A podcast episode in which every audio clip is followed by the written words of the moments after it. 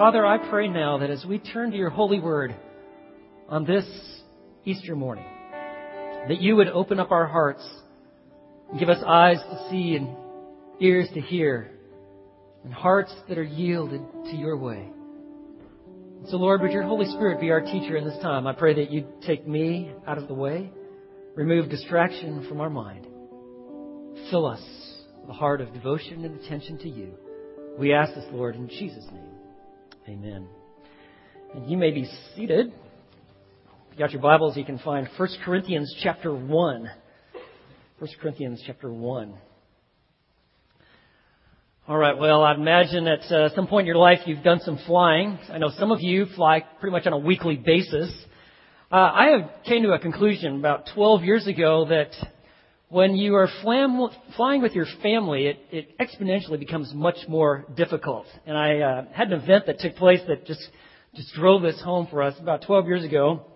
My wife and I and our small family, we had two kids at that point, uh, age three and age one, and we also had one on the way. And we were making our way from Portland, Oregon to Florida to go take part of my brother's graduation from college. And so we took a flight from Portland to St. Louis. St. Louis, we were supposed to pick up a plane flying into Florida, and there was some terrible weather taking place in St. Louis. So bad that we had to go all the way around it and fly in from the east. It made us significantly late. When we arrive, it's just minutes before our flight is supposed to take off, and so they do the thing, we'll, we'll call them and see if we can't hold the plane, and you run as fast as you can, and you're like, you know, like, what are you thinking? You know, I got two kids, I got all my two car seats, you got the double stroller, all our carry-ons, and so, so we're going to do it because I don't have any intentions to spend a lot of extra time in St. Louis, so we get everybody loaded up in their little seats there. Uh, Karina's in position. She's seven months, seven months pregnant. She's got her tennis shoes on, and I pick up those car seats, and I am like the fullback making a way for the ball carrier, and we are flying from concourse C to concourse D. Now, I'm sure we were a sight to behold. And, you know, you're running through the airport, and, you know, you want to take advantage of every opportunity to make up some extra seconds. You don't have those moving sidewalks, right? So you run on those. Well, okay, those are a little narrow entry and stuff like that. We were doing pretty good. All of a sudden, I hear this, Grant! And I turn around, it's my wife, and uh, apparently we hadn't made a smooth entry onto one of the smoothing, uh, moving sidewalks. And there was my stroller, uh, double stroller with my two kids in there. It's disabled. One of the wheels had been bent in.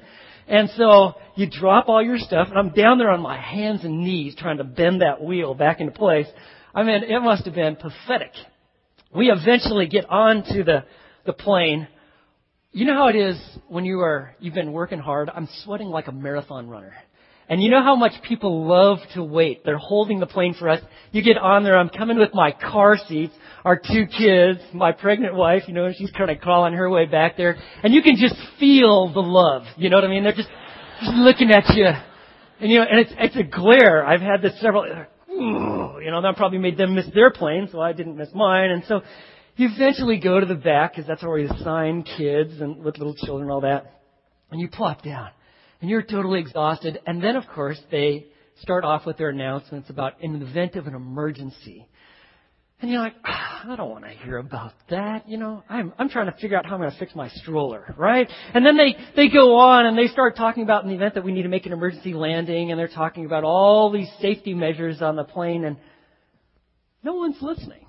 I'm not listening. Uh, there's a gal across the way. She's opening up a candy bar. Another guy's reading the newspaper. Someone's feeding crackers to a little baby. And they go through this spiel. The airlines have realized that no one's paying attention to the flight attendants.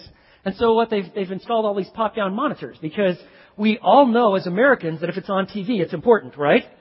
And, and it has tr- dramatically improved people's ability to pay attention because as soon as those screens go down, oh, this is important. They have seen that video maybe 50 times. They're locked in. And they know everywhere all the aisles that they need to go to in case of an emergency exit. But it's really interesting. The only time you ever think about the safety features of the plane you're on is when the pilot gets on and says, we're experiencing a little turbulence as you're flying around and your pretzels go flying, your Coke dumps. And then you're like, now what was that lady saying up there? And you start digging through that little pouch in front of you trying to find the safety features of your plane. Because that is really the only time, if you've ever been in extreme turbulence, that you really start thinking like, this plane could crash. And I'm in it. What am I supposed to do? It's really interesting. People treat airline instructions given to the, by the flight attendants about what to do in the face of disaster about the same way they treat what the Bible calls as the word of the cross. See, God has given a message to the world. It is the message of rescue. It is the message of hope. And it's the message of life. You must truly trust Christ if you're to experience life and redemption from your sin. And the, this message is so critical that it is called the word of the cross. And in one verse, in 1 Corinthians chapter 1, verse 18, you have a verse in the Bible that literally splits humanity in half. This verse clearly spells out the destinies of people. And it simply says this For the word of the cross is foolishness to those who are perishing, but to us who are being saved, it is the power of God. The word of the cross. We treat the cross many times like a decorative element. Crosses are very popular for jewelry, earrings, put them on t-shirts, back of leather jackets. But you need to understand that the cross was the Romans' implement of torture and execution. The word of the cross speaks of the crucifixion of Jesus. In the time of Jesus, 2,000 years ago in the Roman Empire, you didn't wear crosses like jewelry. You didn't have them dangling from your ears. Because the cross represented torture and extreme, painful, shameful death. If you were a Roman citizen, why, you had the guarantee that you would never be crucified because it was considered too indignant for a Roman citizen to die in such a horrific way. This was for foreigners and slaves, and the Romans actually executed people by crucifixion on a regular basis. They would actually do it in very public ways or along roads because it would remind people that they had overrun in their empire, that Rome was in control. And so you had these regular reminders of these people dying on these painful deaths on cross, and they could keep them alive literally for days. People would either be tied to these crosses or they'd actually be nailed to them. And they would die a very slow death of asphyxiation. They would just suffocate. Before that, they had been scourged, it was messy. It was ugly. It was brutal.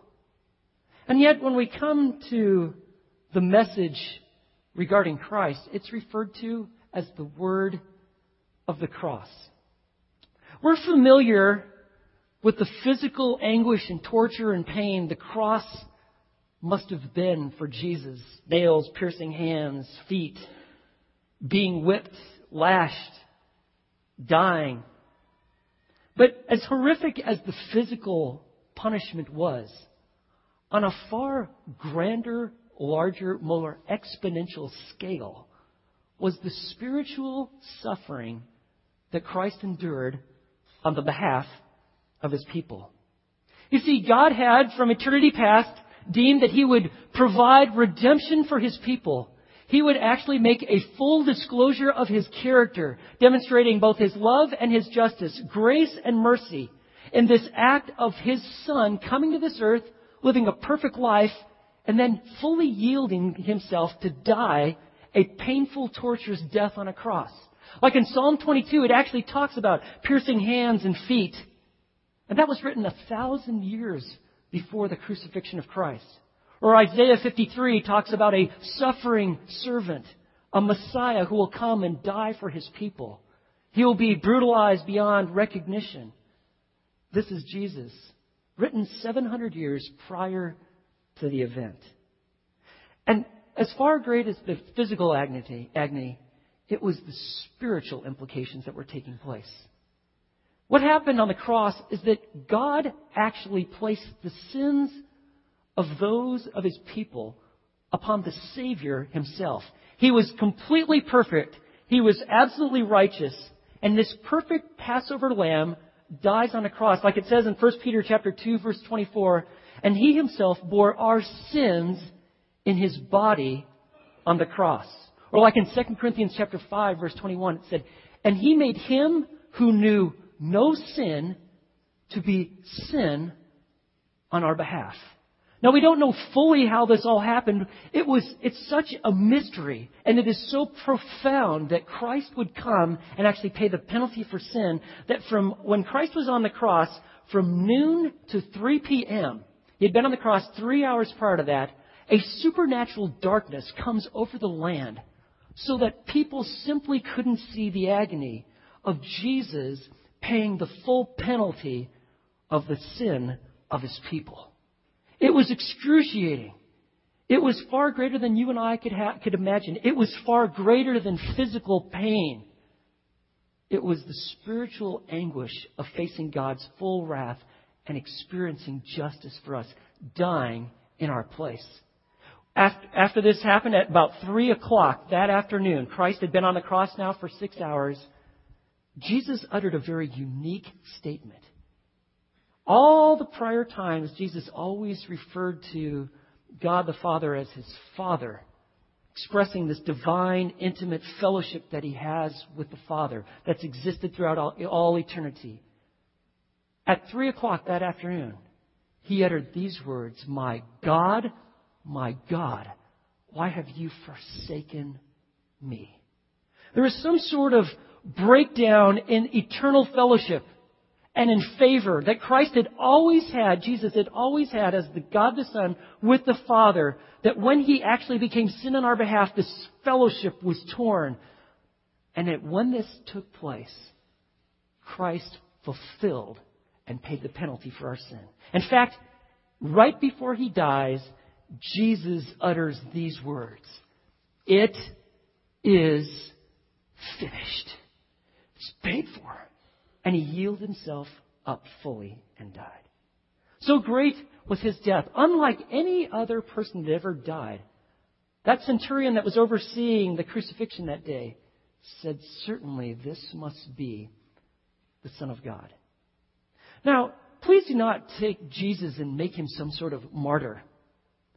Jesus didn't die for a good cause just lay down his life to be a demonstration of love. Jesus came willingly to fulfill the will of the Father, to die in the place for his people. You know, there were two others that were crucified that day, two criminals. They would have been resisting with everything in their body when they saw where they were going, being drugged. Their feet would have been trying to push back against these soldiers, fighting every step of the way to prevent themselves from being hung on a cross. But not Jesus. Jesus willingly went though so brutalized because of the beating that he took, that another had to carry that beam, he willingly laid down his life for his people. You see, the cross is why he came. He came to pay the penalty for the sin of his people. And it says in Romans 6:23, "For the wages of sin is death." Our sin our disregard to God, our disobedience, our disrespect of Him, living as if He doesn't exist, the heinous activities that no one would ever want publicized that you and I have done, said, thought, every offense to His holiness.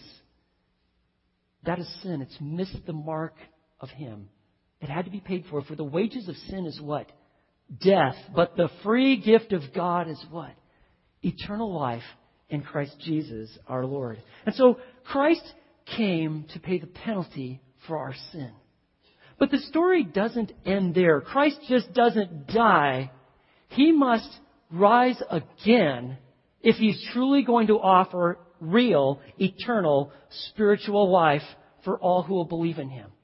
And so the glorious truth of Easter, the celebration of the day and of eternity, is that Christ, who was crucified, was laid in a tomb on that third day he rose again. It was amazing. People were in disbelief. The women that came and heard the testimony of the angels, the apostles that came and run, ran to the tomb and saw the, the grave clothes, they were just lying.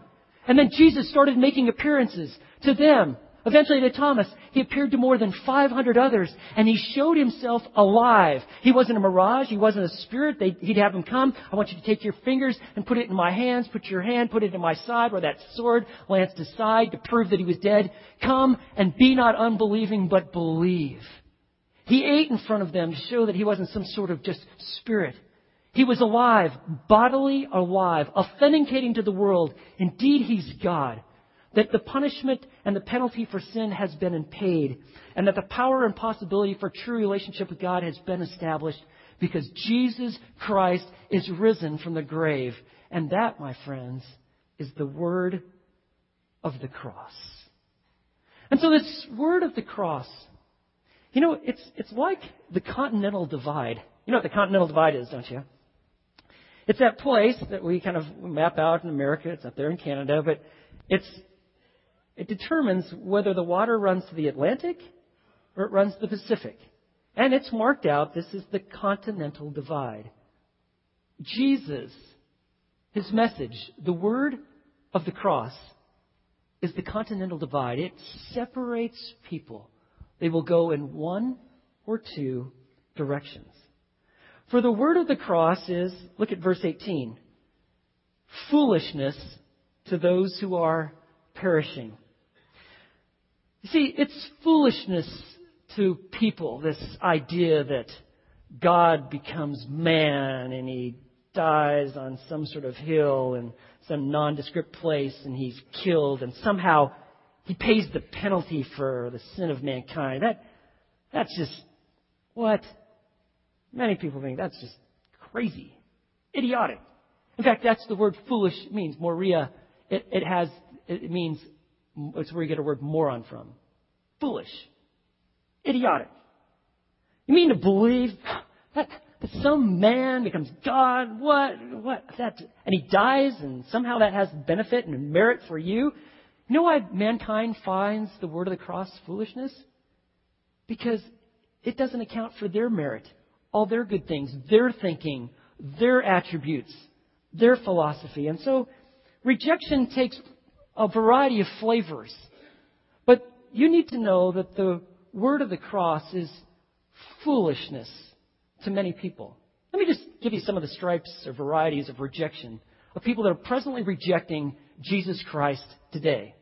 Some have the outright hostile, shake your fist at God approach. Maybe you've been one of them.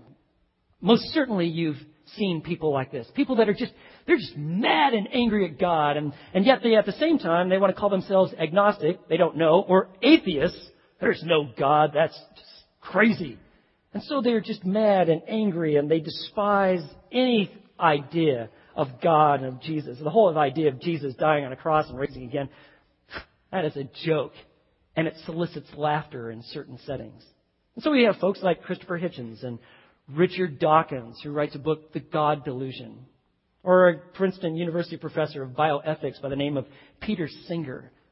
They just outright, literally, just mock the whole idea of God, the triune God, crucifixion, Jesus. This Peter Singer, I mean, he cheerfully advocates uh, killing of babies, euthanasia, killing of older people or people that have some sort of disabilities. In fact, he's taken his logic to the point where he thinks that a baby should be killed all the way up to 28 days after the womb. And you decide if this is necessary or not.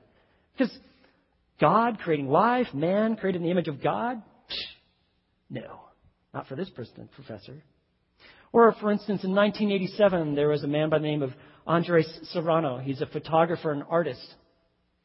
He received a $15,000 prize, part which was paid by the National Endowment of the Arts, uh, sponsored by the U.S. government. He received this prize of $15,000 for a picture that he took. He took a, a little plastic cross with Jesus on it, called a crucifix. He put it in a glass of his own urine, and he took pictures of it. And he received a $15,000 prize for an award. All to just be an incredible affront to God, to mock him, to despise him, to shake your little fist at him and say, How do you like that? I remember shortly after I'd been a Christian, had been several months at the Student Union of the University of Oregon. The uh, group Campus Crusade for Christ was showing this Jesus film. And all the people were gathered around. It was a scene where, where Jesus was being beat and whipped before he goes to that cross. And, and it was just like, people just walked in. Except a group of guys were cheering the Romans. And people were just like, what? Because they just despised Christ and they thought this would be a great way just to mock him. right here in front of everybody else, is just kind of in shock and horror of this Jesus who had come to die and pay the sins for a lost humanity. Islam, they take the story of Jesus' death as an affront to Allah. And you believe that, and you are an enemy. And in some places, they'd like to kill you. And even as of today, that is happening. You see, some people reject Christ and the message of the word of cross as a shaking their fist, despise everything about him. But there's a lot of people, though, that have the approach that I'm, I'm simply just not interested or I could care less. I'm, I'm indifferent. You want to believe in Jesus and have a nice little Easter and believe that he rose from the grave. That's totally fine. But you keep me out of it. They, they're like, that's fine if you want to believe that. Other folks, you're going to have churches. It's fine. It's probably good for the community somehow. I'm not sure how that works out. But I'm far more interested in my own life, my own hobbies, my own family, my occupation, my career. I've got business decisions. I've got money to make. I've got leisure to live. I'm concerned about my golf score. And so what they are, they basically orient their life on everything of the horizontal. And it's not that they absolutely hate God or hate Christ. They just care less. They're not interested means very little to them. And then there's this third category of people. They are friendly to the idea, but foreign to its application in their life. There are many people who will go to church, some very regularly. They might even have know some Bible verses. They are very familiar with the message of Jesus Christ. They could tell you the gospel. But they themselves are truly not united and believing in Christ. You ask them if, are you a Christian? And they tell you what church they go to. It's as if they identify far more with an institution or a denomination than they do with a crucified and risen Savior. They would be in favor of Jesus. It's just that they truly don't know Him.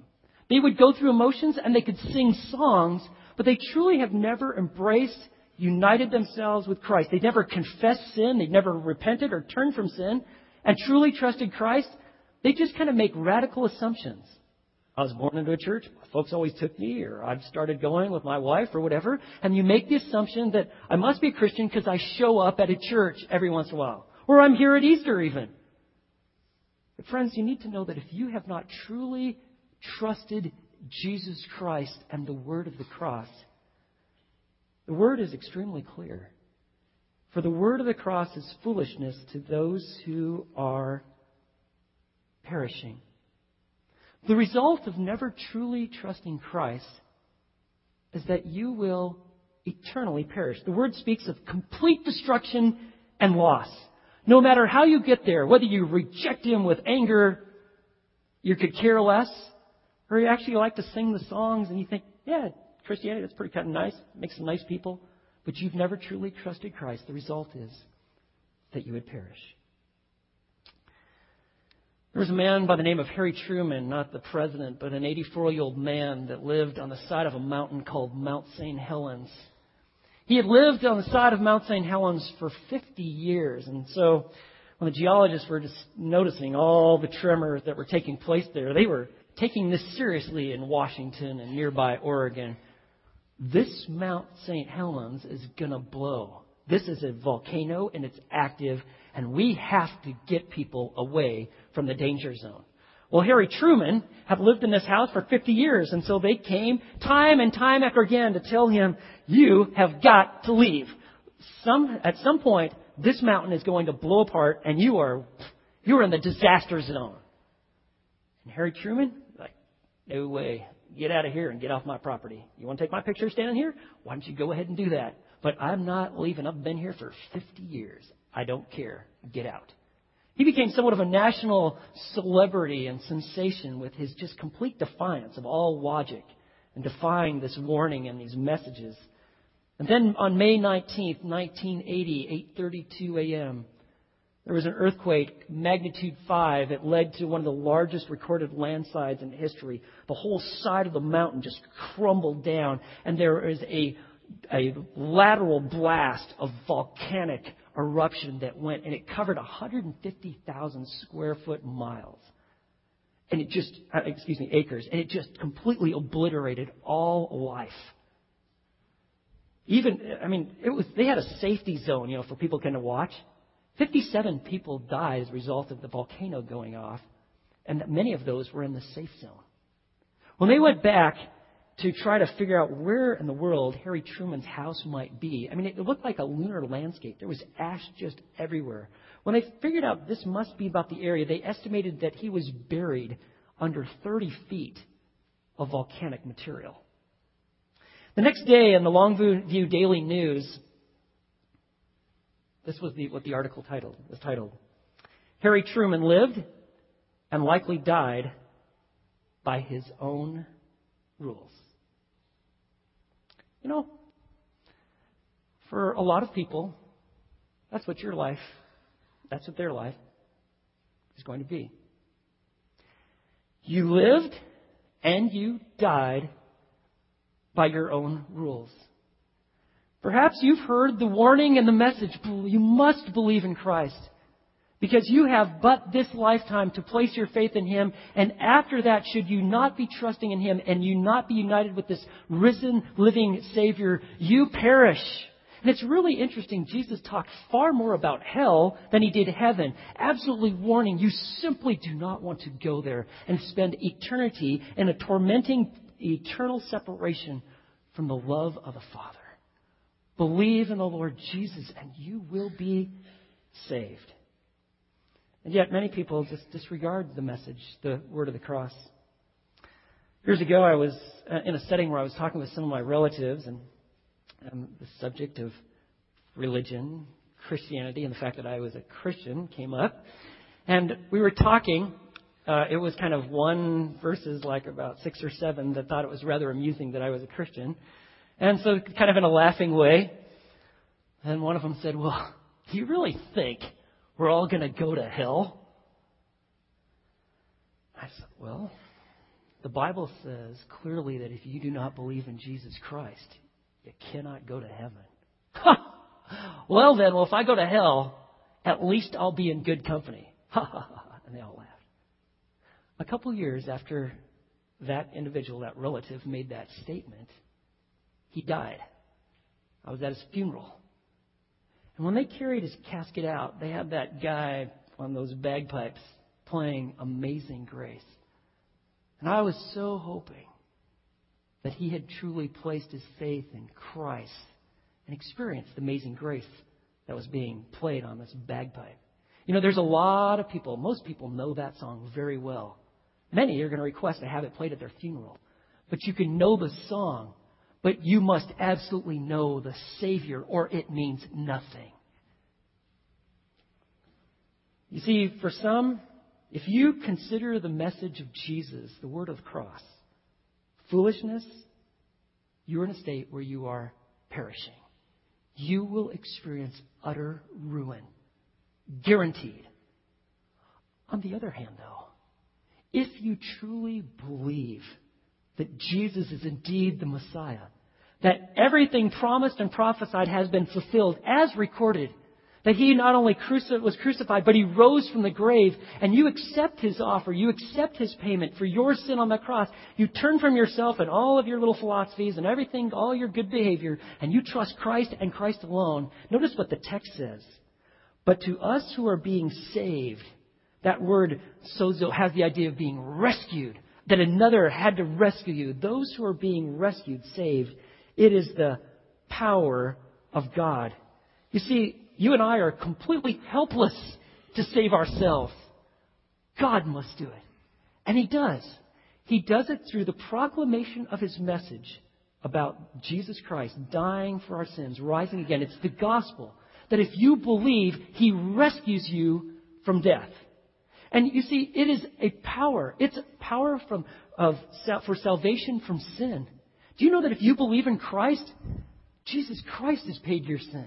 You are forgiven. It doesn't matter what you've done. You've been released from your sin because Christ has paid it on your behalf. And don't you see that you and I were sinners? I mean, it's kind of like an infection that is spread throughout our whole body. It affects everything about us. Don't you see in your mindset your, your disregard, your relationships and all their breakdown and the, the stuff that goes on your heart, how much we need a Savior. And so we have one. It is Jesus. You see, it says in Romans 5 8, but God demonstrates his own love toward us in that while we were yet sinners, Christ died for us. He demonstrates his love, his justice, and his mercy by inviting us to trust him. You see, when you believe in Christ, you're eternally forgiven, and you will experience heaven because it's been secured by Christ. In fact, to be absent in this body from the moment you die, if you truly know Christ and trust him, it is to be present with the Lord. Far from perishing, you experience the power and reality of the resurrection of Christ. But not only does Christ give us power for salvation from sin, in our relationship with Jesus Christ, there is power for life in this world strength, energy, the ability to overcome sin. We can no longer be paralyzed by our fears because we are now united with a risen one who has overcome death. He's conquered it. We have strength. We don't have to uh, submit to temptation because we have His strength, the strength of Christ, His Spirit dwelling in us, that we can actually overcome. You need strength for parenting, wisdom in this world. Is found in Jesus, the resurrected one. In fact, Paul said in Philippians chapter 4, verse 13, I can do all things through Christ who strengthens me.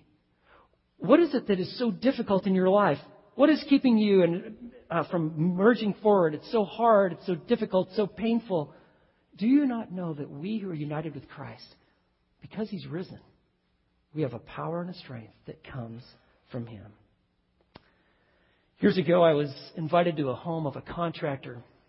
His wife had been coming to church. She had had a revival in her faith and relationship with Christ. And in this renewal, she started talking with her husband. Finally, her husband agreed that he would actually talk with me. So I went over to their house and I just started sharing with him about this message of Jesus, of what he's done, how he crucified, how he rose again. We're talking about this, asking some different questions, covering some different scripture passages. And then he just kind of called a stop to the meeting. Got real quiet. And then he said, A year ago, I got down on my hands and knees and I asked God to show me the way. And that night, meeting at that family's kitchen, I had the privilege of seeing this man for the first time put his trust in his faith in a risen Savior and to experience the power of the resurrection because he believed the word of the cross. So if you're here today without truly knowing Jesus Christ, what keeps you from putting your faith in Him? Do you know that your response to the word of the cross has eternal implications? Today, if you hear His voice, do not harden your heart, for today is your day of opportunity. For the word of the cross is foolishness to those who are perishing, but to us who are being saved, it is the power of God. On July 28th, 1945, Lieutenant Colonel William Smith was flying his B 25. He was making his trip to Newark. He had been left Bedford, Massachusetts, and he is making his way to Newark, New Jersey. It was an extremely cloudy day. The clouds were hanging very low. There was a very dense fog as he is making his way on a somewhat routine flight, I mean, the guy had lots of flying experience. He didn't think a whole lot of it. The air, air traffic controllers in Newark said, you cannot land here. The fog is way too dense. The, flag, the clouds are way too low. They're hanging basically down on the earth itself. You're going to have to go to another airport. And they're trying to send LaGuardia in, in New York. Well, Lieutenant Colonel William Smith, you know, he'd had several years of combat experience in World War II. He'd flown planes all through all sorts of difficult conditions. He said, Well, thank you very much, but I plan on landing my plane just as planned in Newark. Thank you. Well, they got back uh, with him and they said, No, you don't understand. You won't be able to see the buildings in New York. The Empire State Building cannot be seen. We're directing you, change your course and do it now. Well, Smith said, Well, thank you very much for your advice, but I think I'll just keep on flying. And so he did. and he dropped his plane down. He's getting ready to do a, for his landing. When he slipped underneath the clouds, him and his two passengers in that B 25 were just horrified by what they saw. Far from flying above the buildings, they were actually flying in between the buildings in New York. And right in front of them was the Empire State Building. Because he had already dropped his landing gear, he couldn't actually even bring the plane up, and it went crashing into the 78th and 79th floors of the Empire State Building. Smith, his two crew members, 11 people in that Empire State Building, immediately were killed. 25 other people were injured. One woman was on the 79th floor in an elevator. And that one of the wings went and severed the cables, and she goes shooting all the way down, crashed. She actually survived that particular accident. And we were all thinking, what in the world happened? They speculated that perhaps, um, if his landing gear wasn't down, maybe he would have been able to pull out of it. But um, one thing is absolutely certain. Had Lieutenant Colonel William Smith heeded the warning, listened to the message, disaster could have been averted. And so it is with the word of the cross. You see, the word of the cross is foolishness to those who are perishing, but to us who are being saved, it is the power of God. See, for Smith, he didn't heed the warning, and he didn't believe the message. How about you? What will you do with Jesus? If today God has your full attention, you do realize that it is your sin that put Jesus on the cross. And you realize, ah, apart from trusting Him, I will perish. I invite you this morning, put your whole confidence, your trust, and your faith in Jesus who is risen from the grave. And you will experience the power of God. You will have the certainty that you will be going to heaven, that your sins are paid for, because Christ is risen. He has risen indeed. What will you do with Jesus? Let's pray. Lord, we're at one of those profound and holy moments in the life of the church and in our community where you have our complete attention. And we have seen from your word with great clarity that we must believe the word of the cross. That Jesus, who came and paid the penalty for our sins, is the only way we can have forgiveness of sins. And Father, I just would pray right now that if there's people that have come here today who have never truly trusted Christ, that they would just pray with me right now. Say, Lord, you know all about me, my sin, plowing through life, perhaps for decades now. But today I finally get it. I turn, Lord, from wicked things I've done, my sin, my disregard for you, my complacency. And right now, I place my faith and my trust in Him. And Lord, I believe in Jesus. And I believe that He has given me eternal life, forgiveness of sins. And so, Lord, may I walk in the newness of life. And for all of us on this glorious morning, let us be refreshed and renewed that we're in relationship with a living Savior who has conquered the grave and sin, and we can live victorious in Him. We can walk in the newness of life, and there is great joy in life because our eternity has been secured, and our present is a glorious reality of walking with the living Lord. So, Lord, we love you. And we thank you and we pray. In Jesus' name, amen.